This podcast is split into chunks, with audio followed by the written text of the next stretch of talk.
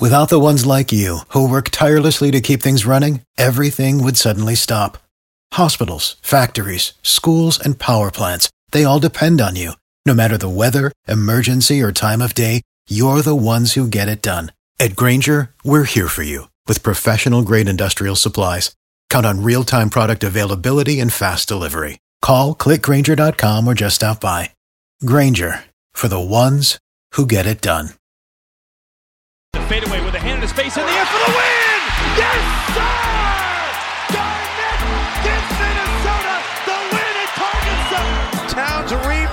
Lets it fly, and Karl Anthony Towns drills it at the buzzer! A catastrophic finish for the Grizzlies! Welcome to the Everything's Coming Up Timberwolves podcast, your home for the best Wolves talk around. Wiggins spots up there, deep three, he's got it! He scores Welcome in to another Everything's Coming Up Timberwolves podcast where we talk about the best team in the NBA. Or, is it the worst team? I, I, I can't remember. I, I, think we'll figure it out throughout uh, the, the rest of the podcast. But joining us tonight, as always, is Chris Emerson. Chris, how you doing? I'm cold, just like the Timberwolves jumpers. That's that's true. That's true. And also, we have joining us Jared Good. Jared, how are we doing? Uh, I'm inside, so so that's that's a good plus to start. Um, other than that, uh, been a frustrating week as a Wolves fan, but but being inside when it's negative 20 for the next three days is, is kind of nice. So uh, I got right. no complaints other than the Wolves. yeah. Yeah, it is. Uh, it's rough. I mean, it's rough here in Minnesota. It's literally, I believe, the coldest night of the entire year. Uh, tonight, it's literally and literally the Timberwolves are record wise the worst team in the NBA. And this is when we went into a season with so much optimism and so much like, hey, this is going to be different. I mean, optimism for a Timberwolves team is basically, hey, we're going to be 500. which yeah. which for the Lakers or Boston or one of those perennial winners would be like, oh, this is a down year. But uh, so let's let's start positive, then we can go into the neg- negative. The the one big story that, of course, we have to talk about. Karl Anthony Towns is back. Hallelujah! I mean, just honestly, just good for him after the bad year he's had. Just to just to get back on the court and look good um, is is an absolute miracle. Now he said he was a little winded the first night, and I think I saw a report that he was actually a little. Um, in the first half, he was a little out of it in the Charlotte game because he said that he was scared with the uh, whole pandemic of the rates spiking in Charlotte. But let, us start with you, Chris. What did you think of Karl Anthony Towns' performance him, of him coming back um, in the two games?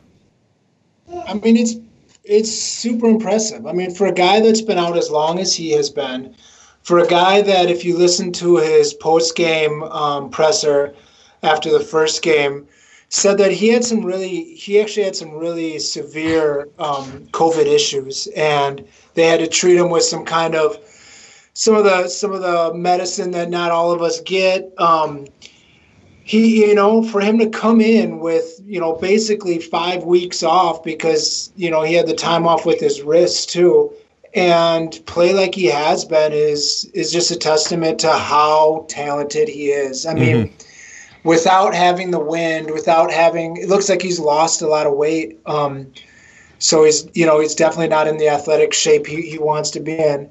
Um, he's just I mean he's a top ten player. I mean he's a difference maker all over the court, and he's he's the kind of guy that you forget how good he is. And I think a lot of the fans forgot how good he is when he was out because there was all these rumblings on, well, maybe we should trade Kat. Maybe he doesn't want to play. That's why he's sitting out. We should see what we can get for him and start over with draft picks.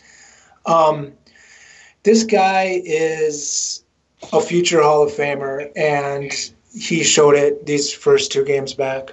Mm-hmm. Absolutely. And Jared, what, what what did you think of Kat's performances in these two games?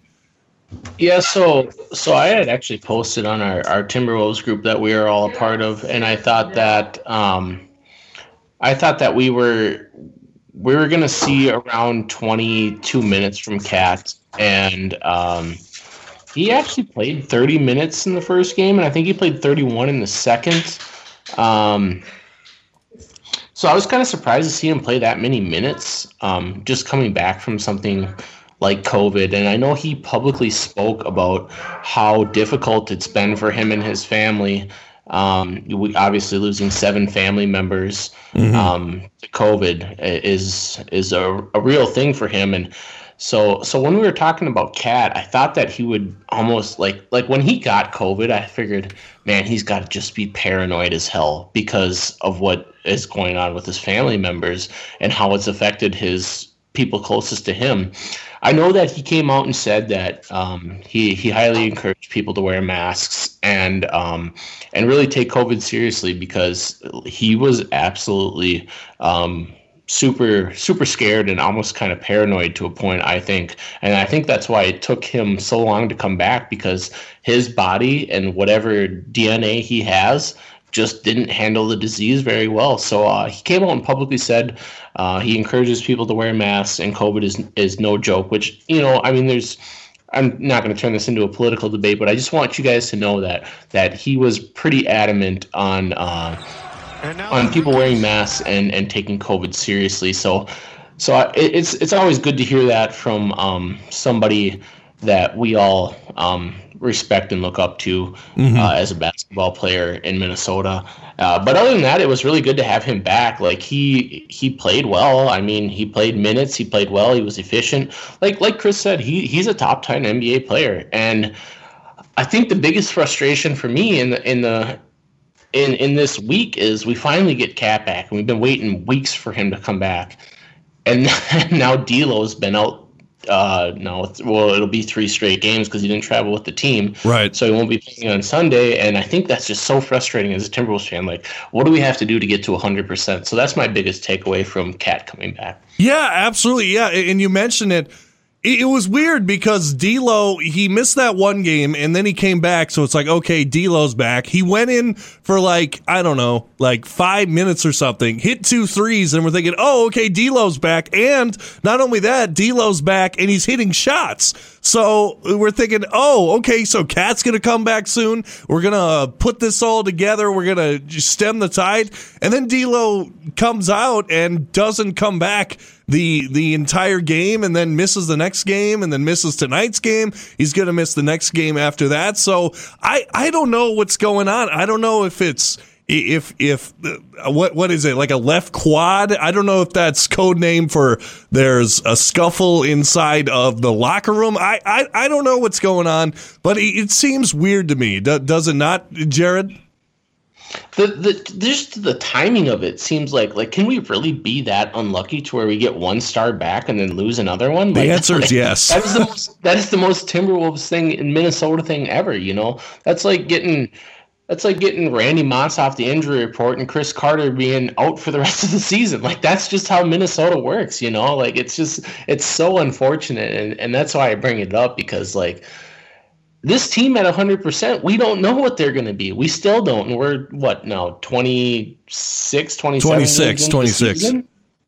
It's just, it's ridiculous. Yeah. So, what's kind of weird about the D'Lo thing um, is there's a lot of kind of buzz around local media right now. Like I've heard Barreiro talk about it and uh, Britt and Dane.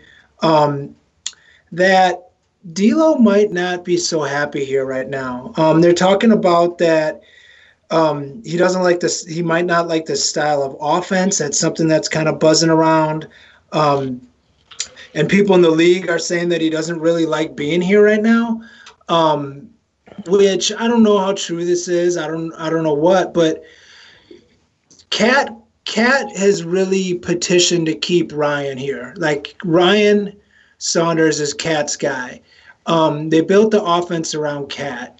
Uh, so it's going to be interesting to see if that's true about D'Lo, who I still think would be a very, I mean, a tradable piece. Um, you could get decent assets back for him.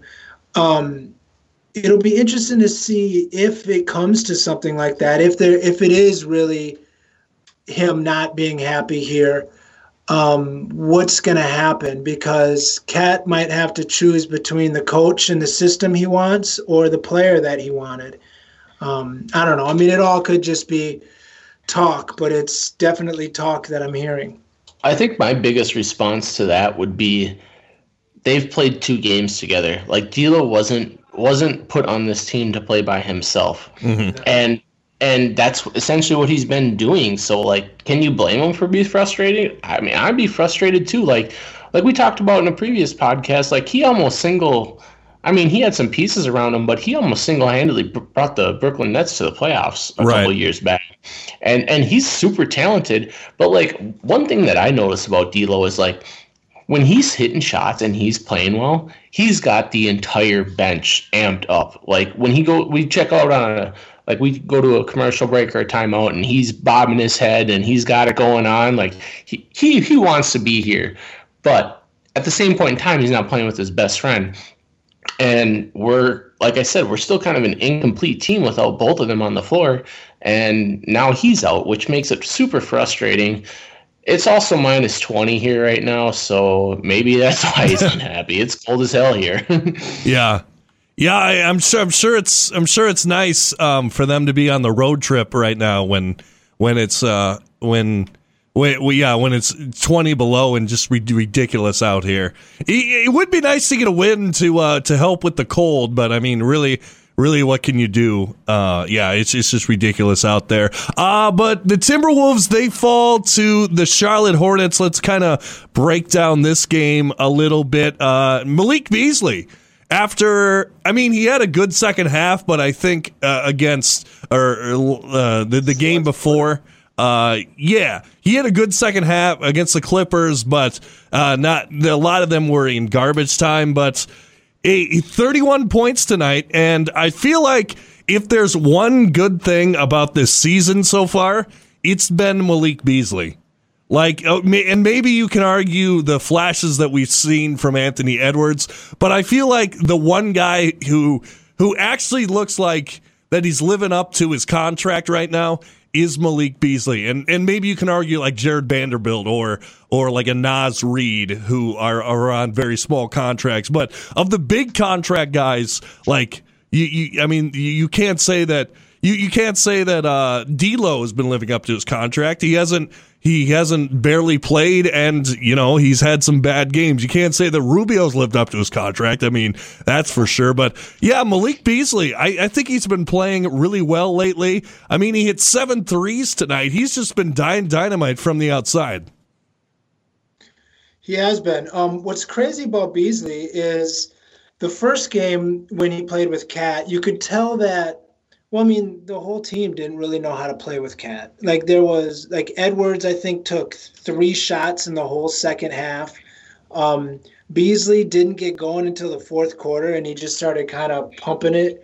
Um, so it's going to take some time, and we're learning on the fly. Uh, what was interesting this game about Beasley is to, and, and this is kind of a kudos to to Coach um, Saunders and you know, as much crap as we've been giving him, one thing that you got to remember about Saunders is, I mean, you can look at at Ryan Saunders almost like a second year player in the NBA right now. Like he's a young player that has potential and you know he's not a complete package yet. You know he's learning and he's going to be making mistakes and some dumb mistakes. And you know it's just are we willing to stick with him? But one thing he did this year or this game was Malik Beasley played the first quarter and then into the second quarter completely without a rest, which I think was a way to get him going early without Kat um, to try to get his shot going, to try to get him in a rhythm. And I thought that was a good idea.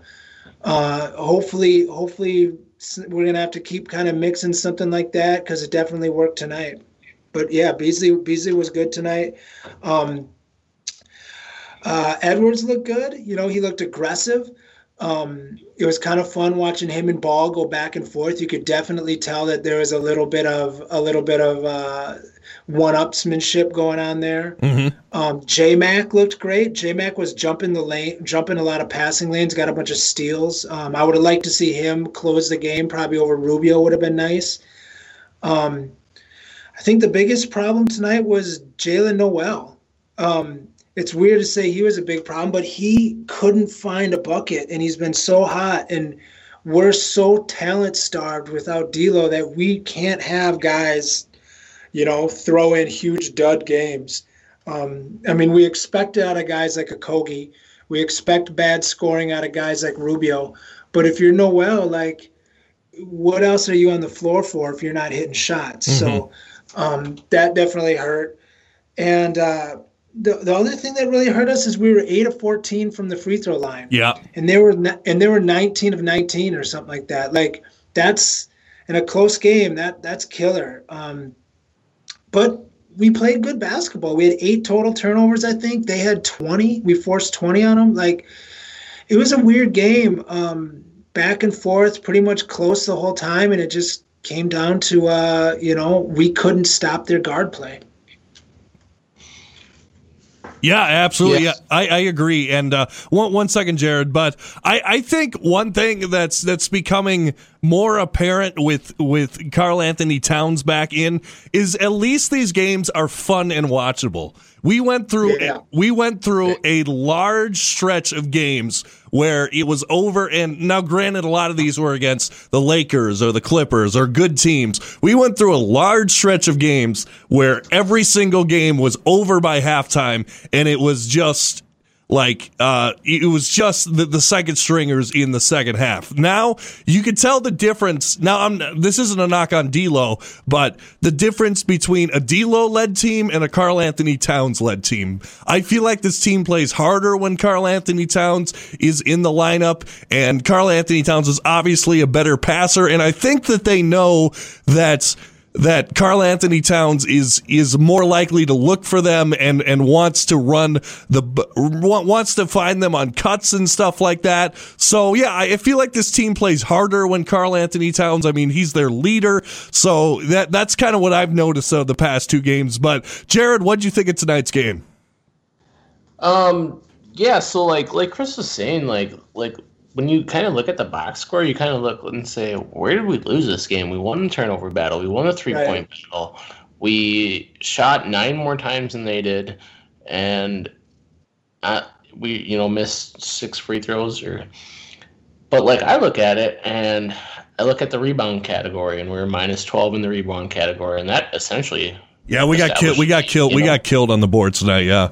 So so I mean like but like, if you tell me that this team's going to shoot, you know, near forty percent from three and near forty six percent from the field, eighty two game or seventy two games on a shortened season, I'll take that every night. Like we played well tonight. Mm-hmm. It just wasn't eight there. turnovers.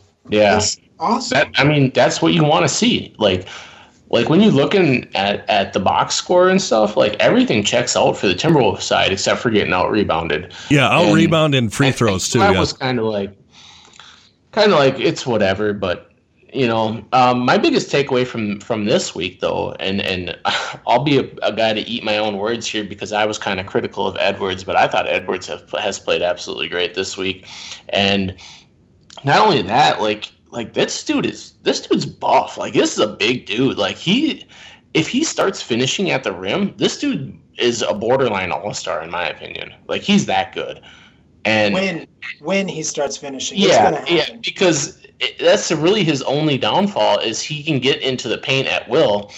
It's just he hasn't been finishing uh, at that great of a clip, mm-hmm. and and that'll come with time. Like you got to remember, this guy's a rookie. He's going to be a good player. Lamelo obviously has taken the league by storm, in my opinion. Um, he's actually moved into the starting lineup. Um, and he's he's running with Rozier and Graham, so they're running a three guard starting rotation. Uh, he really didn't jump into the starting role until Graham got hurt, but now that he's gotten there, he's he's looking to stay there, and, and he's a very polished kid as well. One thing that surprised me surprises me about Lamelo is the dude rebounds at a pretty insane rate for a guard. Um, and, he, he's he's he's been a damn good player. I think there's no argument that these guys should have gone one two in the draft, and I wouldn't say that we missed out on on Lamelo because I don't think the fit was necessarily perfect here, being that we have D'Lo. but uh, is a good player, um, and I think Anthony Edwards is, is damn damn near just as good. Um, but yeah, that was my biggest takeaway from this mm-hmm. game. It was fun to watch the rookies, but uh, I'm starting to grow a little bit more and more towards the Edwards train. Um, I think he's a pretty damn good player, mm-hmm. and and I'll eat my own words for giving him some criticism in the past couple weeks. Well, criticism's okay. I mean, he definitely earned some criticism, but uh, he's also young. Mm-hmm. One thing that, so remember last episode, we didn't really get into it too much, but we talked a little bit about Layman and how good he was playing. Right. One thing that's kind of bothered me in these last two games is right when we when Layman gets back and he starts he starts really kind of getting his game back under his feet. He's hitting jumpers, he's blocking shots, he's showing his athleticism, he's all over the court. You know, he's what, six eight ish, six seven, six eight ish, so he's got a good size, good body. Um, all of a sudden, he doesn't play the last two games, mm-hmm. and we're back to playing Okogie all these minutes. Mm. You're telling me that having a six eight athlete out there that can shoot wouldn't have been an upgrade over Okogie? Like, who was it? I mean, Okogie did a, a. I mean, he was mixing up on who he was guarding, but um, the thing about having a guy that's like a man defender in the league and that's his main strong suit is, you know, if let's say you're Gordon Hayward and it's you know you want to get your shot and you got Okogie on you. What do you do? You wave over a pick. The guy comes, you get a soft halfway pick, and it's a switch automatically. And now you're not guarded by Okogie anymore. Mm-hmm. So, like, the whole benefit of having him out there as a stopper is gone in a two second pick. So, his value is so reduced. I just don't understand why a guy, or even like, when like when Nowell was missing, or like where was Layman? I would have liked to see him out there. Yeah. Um, mix it up. I, I don't know. There's uh, I don't know. It just you know, it's hard to say that, you know, guys like Layman are the reasons we're losing. Um, but you know, Layman's 26 years old. Let's see what we have in him as much as we see what we have in these other guys. Mm-hmm. Yep, I, I agree, I agree with that. And uh, one one quick side note, you guys, you mentioned Gordon Hayward, and I've always been so. So here's a question, and this can be short too, but what what's your opinion of Hayward? In your mind, is he like a star? Is he is he elite or is he just a good player? Like where where would you kind of rank Gordon Hayward? Because like tonight, okay, let, let's let tonight's box score seven boards, five assists, fourteen points.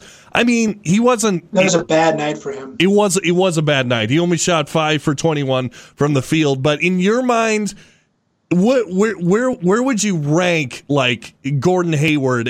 Like a star, elite player? Where where in your mind would you would you put him? Uh, let's start with you, Chris. So it's so tough because he's just kind of getting back from his injuries, but um, mm-hmm.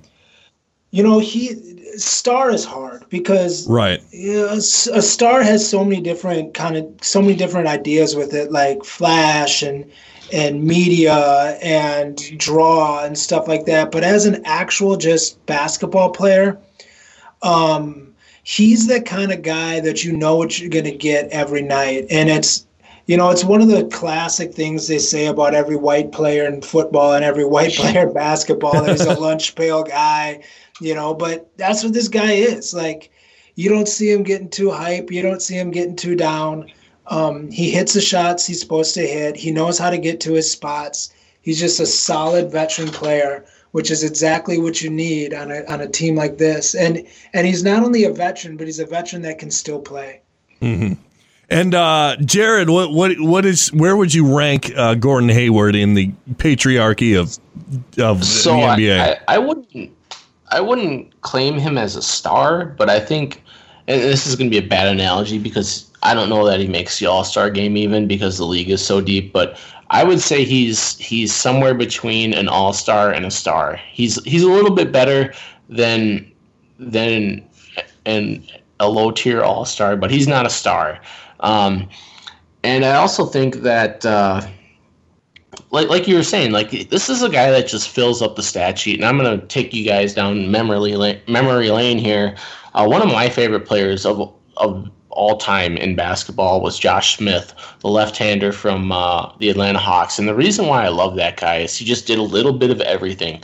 He he scored a little bit, he rebounded, he had some assists, he had some blocks, he had some steals. It's what I would like to call like a five tool player. And I feel like Gordon Hayward is kind of similar. Uh, he shoots the ball a little bit better um, than Josh Smith obviously did. Um, but my biggest question, and I'm going to put a question back on the both of you guys. Yeah. Is do you think the Charlotte Hornets can make the playoffs in the East? Because I would argue that they can.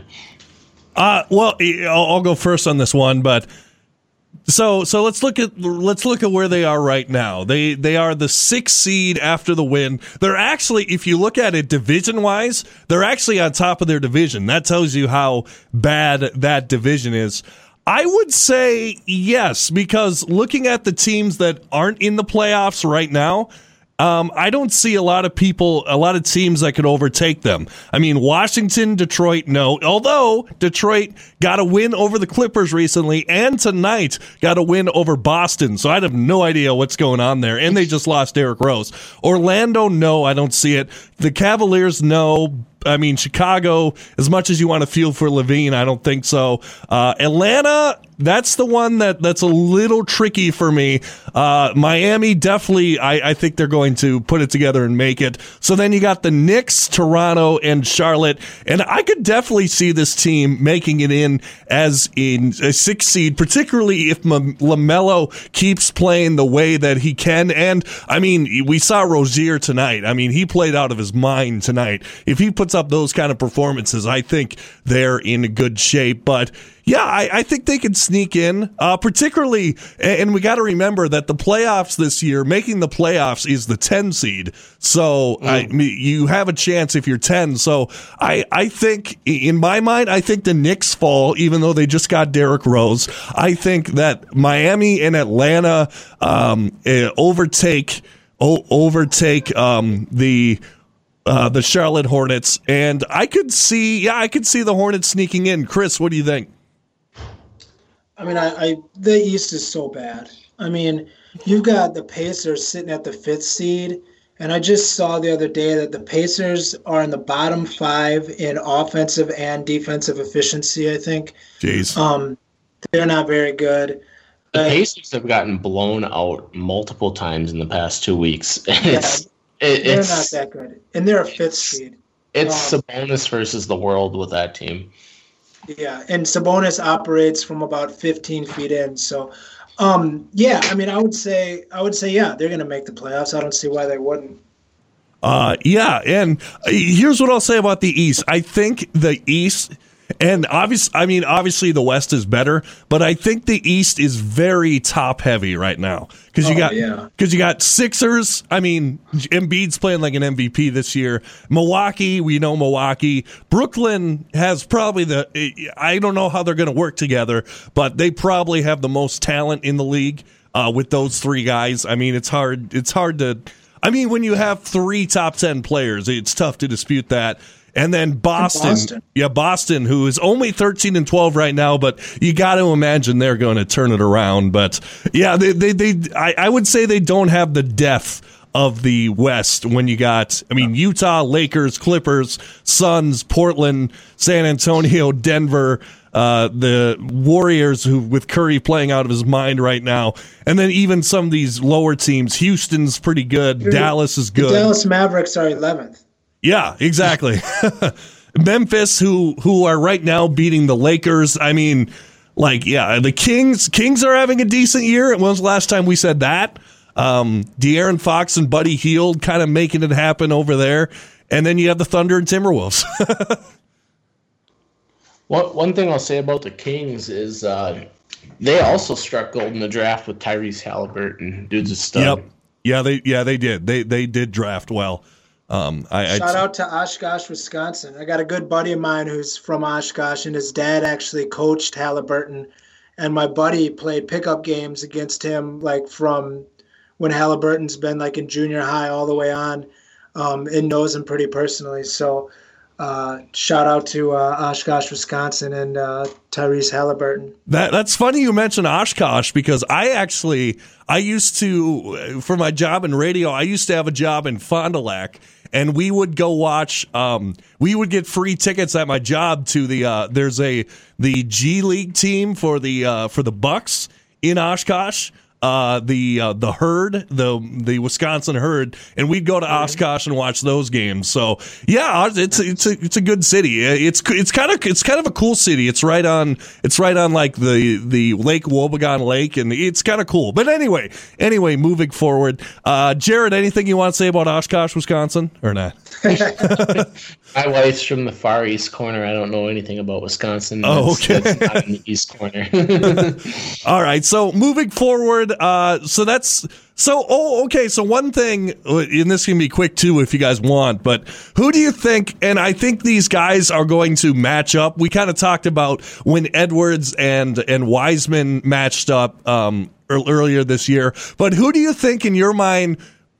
I mean, obviously the Hornets won the game, but who who won round one? Who do you think came out looking better uh, between Edwards and LaMelo tonight? So I would say straight. If you were looking, if you're watching the game, what I got out of it was Edwards. I still think has the most raw potential. Like he showed elite level, top five in the NBA potential type player and Ball showed just maybe top 10 in the NBA, like basketball IQ and awareness. Like that guy is in the right place at the right time, um, is long, he knows how to use his body, he knows how to use other players. Um, I don't see him ever being elite, but I see him having you know, a long career of being very solid. Mm-hmm. And Jared, who do you think won round one? Um, I mean, I think they both played really well. Um, I, I think I tend to lean towards LaMelo just because he's got his team in contention and he's starting. I mean, they both started. Edwards and LaMelo started starting for their teams at around the same time. Right. So, um, I mean, they pretty much go hand in hand. Um, LaMelo's been just pretty efficient. Like he was eight for fifteen tonight. You know, I mean, he had three steals, twenty points, eleven rebounds. Like I said, like the dude rebounds at an insane rate for an for a guard. He's um, so scrappy. He just yeah. finds the ball around the hoop. He gets loose balls. Like, yeah, he's he makes and, and, then and then with Edwards, like Edwards has made big strides for me, who pretty much watches the Wolves on a daily basis. And I was frustrated with Edwards and not being able to finish at the at the rim. But like in the past week or two, he's made huge strides in my mind. Um, and and this is kind of something we talked about, like just mixing up lineups and putting him in the starting lineup opposed to coming off the bench with where he's just going to chuck it. And and he's looked a lot more efficient in my eyes. And that stuff with like finishing at the rim, that'll come with time. Like the dude's not always just going to miss bunnies. Like like mm-hmm. there's times where he misses he gets to the hole at ease and then he just misses and it's frustrating. But like eventually that stuff's going to start dropping. And if that stuff starts dropping, this dude's going to be scoring 30 plus a game. And, and it's crazy calls. to think about. He gets no calls. Our whole team doesn't get calls when we drive it hard, probably because we're so young. But when he starts getting like NBA star level calls, oh my god.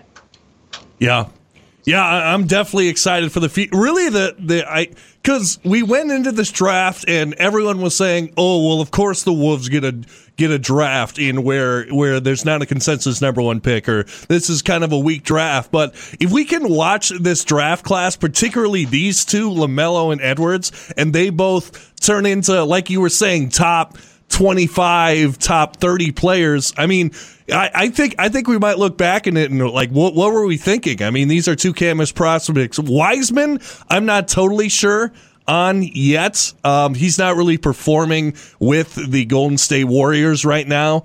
But he, I, think, I think the biggest thing with Wiseman is like like we talked about this in previous podcasts. The dude just can't stay out of foul trouble, mm-hmm. and, and his minutes aren't there. Like like you know you guys know that that I do my fantasy minute on here every week, but like a guy that doesn't get minutes has no real value to unlocking his potential. Like you need to stay on the floor, you need to stay out of foul trouble, and that's the big thing with Wiseman is he's he's always in foul trouble. He doesn't play a ton of minutes, and I think the biggest thing when we talk about Wiseman is, is the evolution of Draymond Green at the five the past week. Ever since they had they had uh, Wiseman go out, they had. Uh, they had uh, they had a bunch of injuries. But anyways, Draymond Green's been playing the five for him, and he's been unbelievable again. He's flirting with a triple double almost every single night. Mm-hmm. And and like when we talk about Wiseman, like you gotta you gotta stay on the floor. Like what it, at all costs, you gotta figure out your foul problems, and you gotta stay on the floor. Mm-hmm. And I mm-hmm. think that's the biggest knock on Wiseman. By the way, one one thing I, I want to mention uh, about this game the Timberwolves and Gophers on the road this season, a combined two and eighteen. So we we we struggle. I mean, the Gophers they, they're playing great at home and should make the tournament, but I mean, just we can't win on the road. Yeah, I mean that's not going to look forward to going to the tournament not winning on the road. That's not a good thing. No, no, it's I'll not. Say, I'll say this about the Gophers. Uh, I, I actually watched an Ohio State game last week, and that team is that team is damn good. Yeah, and and, and we beat them. So so that that's a that's a quality win that you can put on your resume. Yeah, I mean we team. I think last last time I looked, I think the Gophers had a six seed nine seed bracketology. Right now it's a nine seed, but that okay. was that was before the Purdue win. So we've beaten and just quick tangent on Gophers. We have beaten Michigan, top in the Big Ten, Ohio State, third in the Big Ten, Iowa, fifth in the Big Ten, and Purdue, sixth in the Big Ten. So, I mean, that's pretty. They're, that's, going, they're going to the tournament. Yeah, I, I, think they will, but if you can't win on the road, you can't win on the road. Also, one one last thing about the game, uh, just kind of a side note, I forgot that Bismack Biyombo was still in the league. I when when I when I saw him out there, I was like, really? He's still here? Because I started solid. He started like the first tw- twenty games because Zeller was out. also, Cody Zeller, like I feel like people go to other than like Terry Rozier and Hayward, I people I feel like people go to Charlotte and just get buried and people just forget about them. Like also Malik Monk too. Like when was the last time you heard anyone talk about Malik Monk? March Madness. I being, guess yeah, exactly. Fantasy basketball player. Uh, this Malik Monk had two monster games off the bench about two weeks ago. So so I've heard his name more recently. Okay, but yeah, I mean he he he was buried at the bottom of the bench on that team until injuries popped up. But the dude can still shoot. Yeah. Yeah, well, kind of a, I would say, kind of a bust coming out of Kentucky, though. I mean, eleventh pick. I think they were really expecting a lot from him. I liked him a lot, but uh, yeah, just just kind of yeah, waste. I, it's it's safe to say he's a bust. I think. Yeah, I think so. Um, yeah. So uh, one one thing I wanted to mention about the uh, the the game before the Clippers game. First of all, I think we played really well against the Clippers, particularly in the first half. I mean, you can't really deny it. You get Kat back. The the team is re, re, has a has a resurgence of sort, and then uh, you know they they really just got Kawhi Leonard. Um, like tonight they got Terry Rozier. Um, but uh, one thing I want to mention the, the negative from this game, though, is you let Josh Okogie shoot 14 times. That, and I, I, was telling Chris this before we started the podcast. That can't happen. That can't happen in the NBA. That can't happen if if we're playing pickup ball. Like uh, Josh Okogie at most can get 10 shots. He shouldn't get 14 shots and be the second leading shot getter on your team.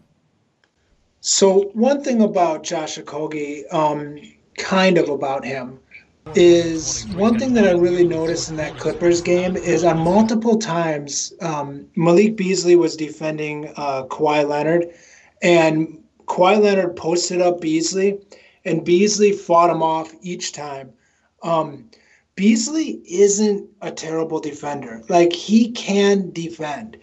I, I think like his uptick in defending and you know McDaniel's ability is almost writing writing the the wall put the writings on the wall for Okogie. Mm-hmm. Um, I wonder if us playing him and us starting him and playing him fourth quarter minutes right now isn't 100% for trade value because he's coming up on a contract I think the year after next.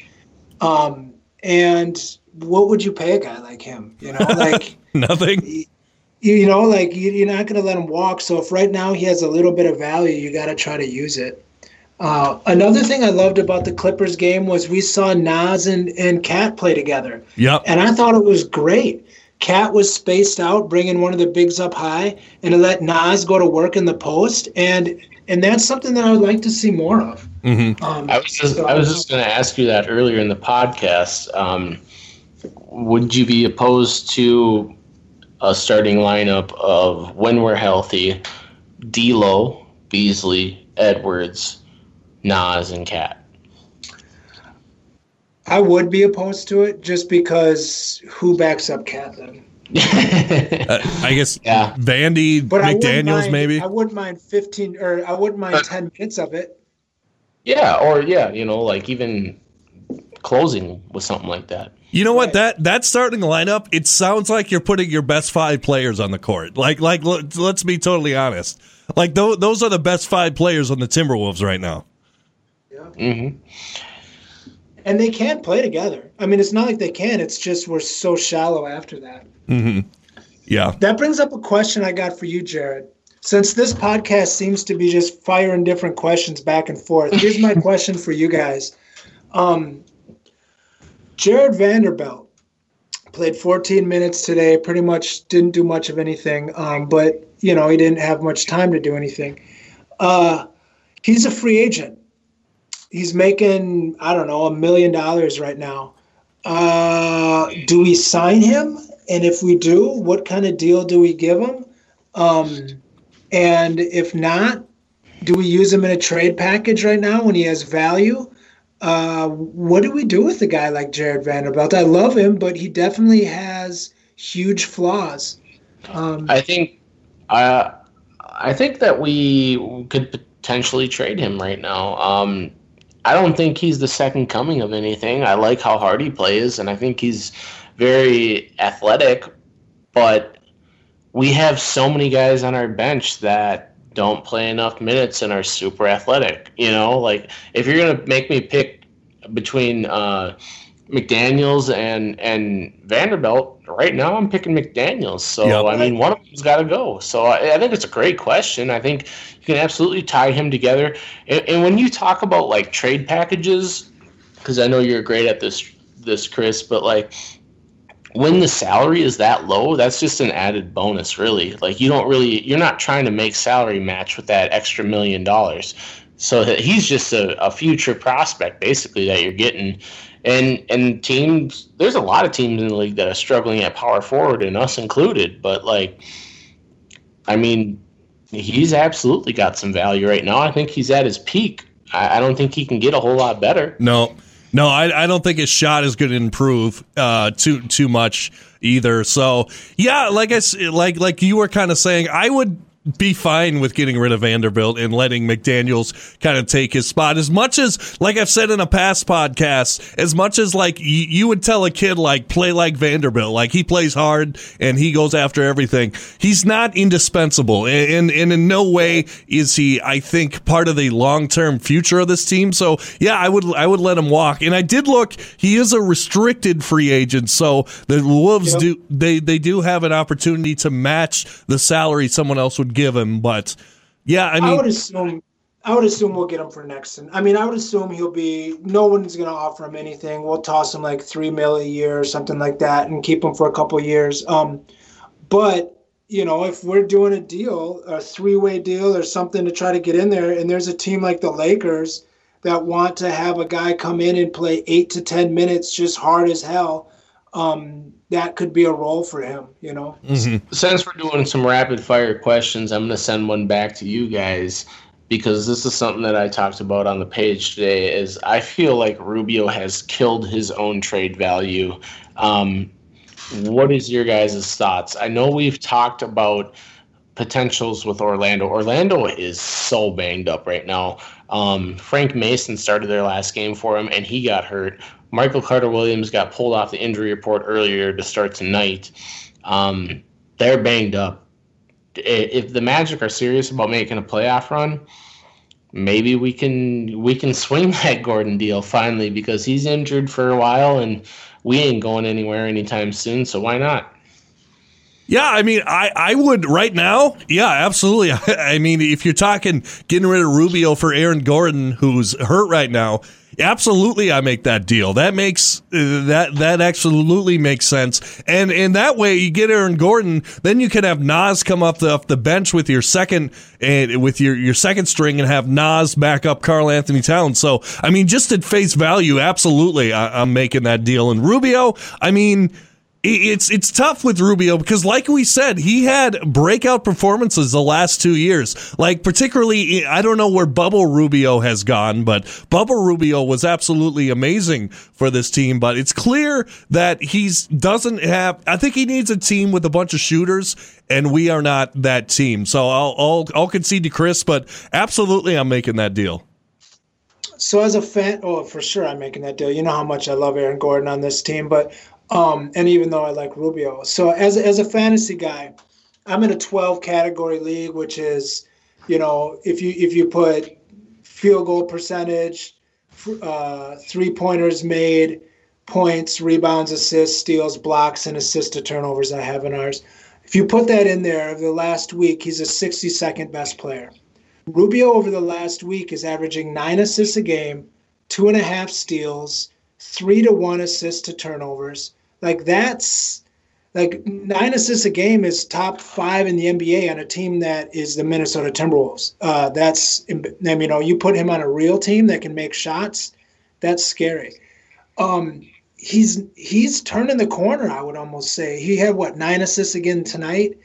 Um, you know, the thing that's that's slowing him down is his jumper, which you know is always what the, the thing about his jumper is it's always bad. So like, it's not like it's a huge surprise that it's slowing him down, but he's a, he's frightened to take it. Like in the fourth quarter tonight, he had a he had a layup, an easy layup, wide open layup, and he passed it up um, because he's he's got that Okogie frightenedness kind of thing going.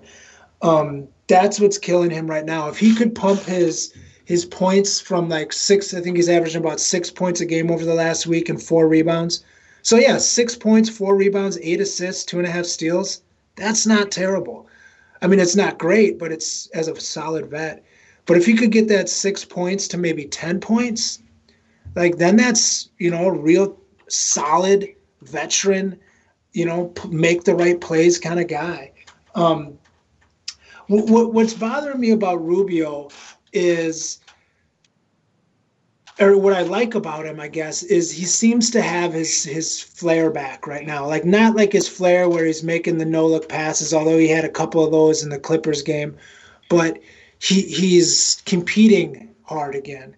Um, but like you said, I would make that trade in a heartbeat. And I, I said the same thing. I said, if there's one team that needs a point guard right now, and one even for next year, it would be it would be Orlando um, you know, when Fultz comes back, you know, and they're like we said in other podcasts, they're a team that's taken a risk on high draft picks that have fallen apart. Um, when they did that with Fultz, toss them Culver. You give me Rubio and Culver to them, and you take back Gordon and just some low level contract to make it work.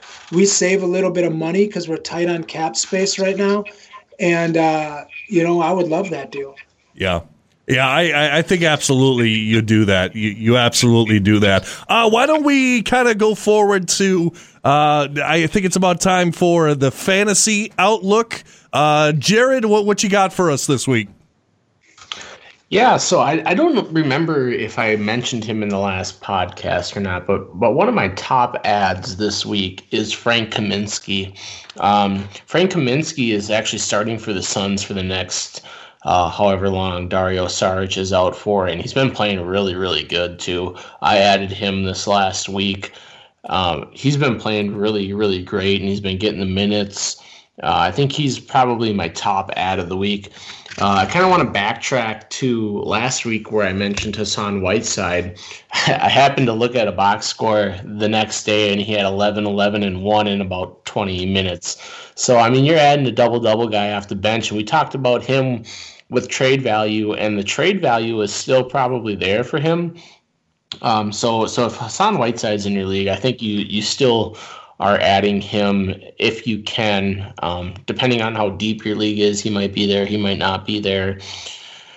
Um, other guys that I like, I mean, Michael Carter Williams, if you're looking for a short term fix, um, Cole Anthony's been out, Fournier's been out, Fultz is still out.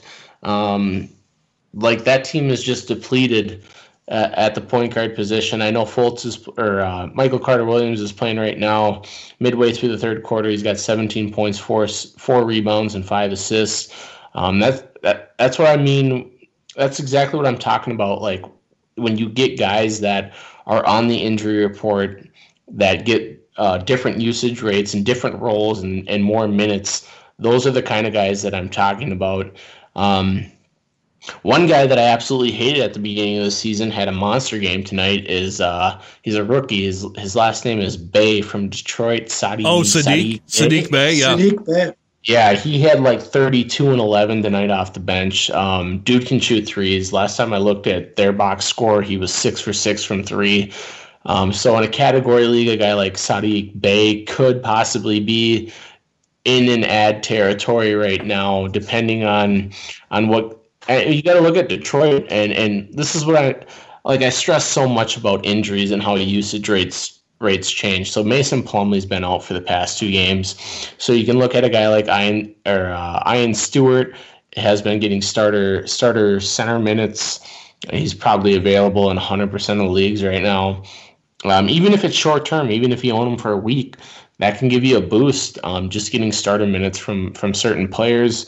Um, but a guy like Saddiq Bey has also seen longer run because they're depleted. I, I, think Griffin didn't play on, not he played tonight, but the night before, uh, I don't think he played either. So it's like you get longer longer runs from players at, at certain positions. I can't stress enough how how important injury news is in fantasy, especially basketball, because it pops up frequently. Mm-hmm. Particularly in a, in a, COVID year, yeah. Detroit's going to stop playing their star, their veterans pretty soon. I mean, they're already making it pretty obvious that they're going to just start feeding the young talent. So, yeah, that's a good call. Speaking of uh, speaking of veterans, I think we got to comment on this, and I love seeing this. But Derrick Rose, Tom Thibodeau gets his hands on Derrick Rose once again, and Derrick Rose is traded to the New York Knicks. I think this is a great move for New York because a it gets it gets Derrick Rose out of Detroit, which is just a dumpster fire at this point.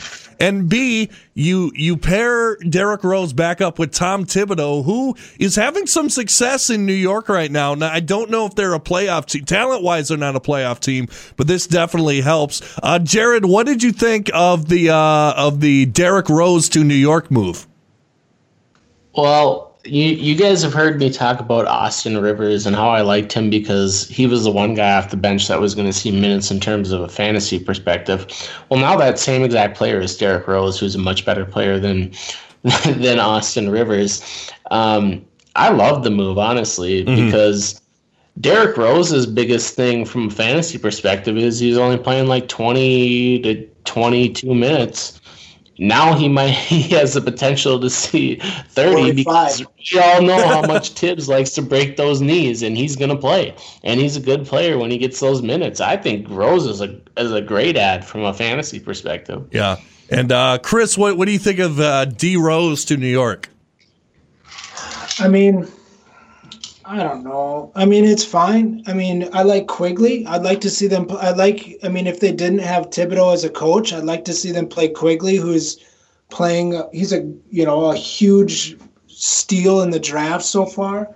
Um, but he's not going to be getting the minutes now. They're playing Payton over him, and they're going to soon play Rose over him. So that rookie's going to get buried on the bench, um, just kind of like how Obi Toppin's getting buried on the bench behind, you know, guys like Bullock. Um, I don't know.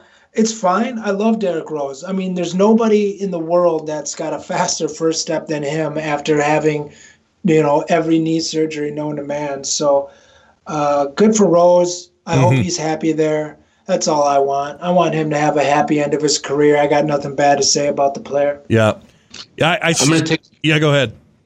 I'm gonna take a victory lap here on my Hassan Whiteside. Uh, talking about him for the past two weeks. Hassan Whiteside right now has 16.7 rebounds, one assist. He's seven for seven from the field and 50% from the line in nice. 15 minutes. Well, there you go. There you go. That, that's awesome. Yeah, but uh, on on the Derrick Rose thing, like you said, like I think everyone, I don't think anyone dislikes Derrick Rose, like in the entire world. Like I, I, I He's think the most. He is the most loved player. Right. And a lot of the love that I see for him comes from the Philippines, which kind of surprises me. I'm in a lot of basketball Facebook groups, and it never seems to blow my mind. Like if you get like a post where it says, "Are you taking MVP Rose or or current Curry?" So many people love Rose; it's unbelievable. Like he is one of the most beloved players in the entire NBA, and it's internationally too. Yeah, I, I think one of the reasons for that is because early early on in his career, he was the guy taking on like LeBron and and, and the super teams of the Heat and taking them to like seven games and and really really giving them a run for their money. I mean, who knows? Maybe LeBron's story is completely different if Derrick Rose doesn't get hurt. It's it's completely possible. But uh, so let, let's take a look at the Wolves' upcoming schedule, and I got to say it is not favorable. We're going to Tampa to take on the Raptors because remember the Raptors are not in uh they're in Tampa, right? They're not in uh yeah. yeah, Tampa take on the Raptors. Then we got the Lakers this week, uh Pacers and then Raptors again. And let, us do this again. Uh which game are you looking forward to the most out of the two Raptors, Lakers and Pacers? And do you think we can win any of them? Yeah, I would say I think I would say I think we can beat the Pacers. Mm-hmm. Um, I don't think we will, but I think we can. Um, hopefully, we can get D'Lo back, but I don't know. Um, you know, I want to see I want to see Anthony Edwards go up against the Lakers. I want to see Anth- if they don't rest LeBron, which I wouldn't surprise me if they did, but I want to see Anthony Edwards d up LeBron. I mean, he's body type wise, probably one of the best guys to do it. Um, and it would just be fun to see. Like, and I know that that's something that you know he, Anthony Edwards would love to do. Um, he was asked recently in in one of his post game press conferences. Which, by the way, if you're not watching Anthony Edwards post game press conferences, you're you're making a big mistake in your life. I'll say this quick, Chris. That that Popeyes interview was the best thing I've ever seen. that was hilarious. Every interview that guy does is amazing. Um, but he was asked uh, uh, what his thoughts were on the rookie class and if he looks at the stats, and he's like, "No, I don't look at any of that." He's like, "I watch basketball, but he's like, I'm watching, you know, LeBron James. I'm watching Kevin Durant. I'm watching, you know, Harden." Um, so I know that he's going to be hyped to, to go up against LeBron, and, and who wouldn't be? So that mm-hmm. would be fun to watch. Mm-hmm. And uh, Jared, w- which game are you looking forward to the most this uh, this week? Yeah, so I jumped the gun last week and told you guys that I was looking forward to the Raptors game. So so we have to play them twice this week. So I'm gonna I'm gonna stick with my I'm gonna stick with my my thought process. Um, Sunday is going to be kind of disappointing because because my, one of my big mentions in the last podcast was how I wanted to see how we would match up with a team like that that had that had two good guards and you know an inside presence in Siakam. We're not going to have D'Lo, so that's kind of frustrating. But right. I'll, I'll, I'll move forward and say the second Raptors game, and hopefully we can have him. Mm-hmm. Um, but yeah, you know I want to see how we match up with them. You know we we we have an inside presence in Kat, and we we might have D'Lo back, and I think like it, it's so frustrating to do a, a, podcast about the Timberwolves for an hour almost every week when we're so incomplete and we're still incomplete. Right. We finally got one star back and we lost another one. So, um, any game where uh, where Kat and D'Lo play together, that's the one I'm interested in the most. And that's true. Exactly. And and for me, the answer is obvious because eh, I'm going to show my cards right now. I'm a huge LeBron guy. So anytime LeBron is on the court, I'm there. Like like I I tried so we we would do a season ticket draft. So like one by one buy the tickets and then we draft. I would always try to get whatever team was LeBron was on cuz for me he's he's my favorite player of all time. I'm sorry. Uh, he's my Jordan. I didn't grow up during the Jordan era, so I I'm sorry. He's my Jordan. So it's it's got to be the Lakers for me, but I'm intrigued about the Pacers because I want to see why they are the fifth seed in the Eastern Conference right now. Now, I know, like we said, the Eastern Conference is top heavy, but what about them? Like, what I, I want to see, because I haven't seen them, I probably saw them play once. I want to see what makes them such a coherent team and, and what makes them play so well together. So I think uh, we're, we're going to put a wrap on that. We've almost gotten an hour. So, uh, Chris, thank you so much for joining us again this week. Thank you. And Jared, thanks as always. Absolutely. Uh, hopefully, we have a little bit better positivity to bring next week. Uh, look out for D'Lo and Kat to play together. Um, that can bring bring the Wolves fans a little rejuvenation, and we absolutely need it right now. I totally agree. This has been another Everything's Coming Up Timberwolves podcast. Make sure to like, share, and subscribe on the YouTube video and five star us on Spotify because, as you know, we are on Spotify now. Make sure to like, share, and subscribe. And as always, go Wolves. For the ones who work hard to ensure their crew can always go the extra mile, and the ones who get in early so everyone can go home on time, there's Grainger offering professional grade supplies backed by product experts so you can quickly and easily find what you need. Plus, you can count on access to a committed team ready to go the extra mile for you. Call, clickgrainger.com, or just stop by. Grainger, for the ones who get it done.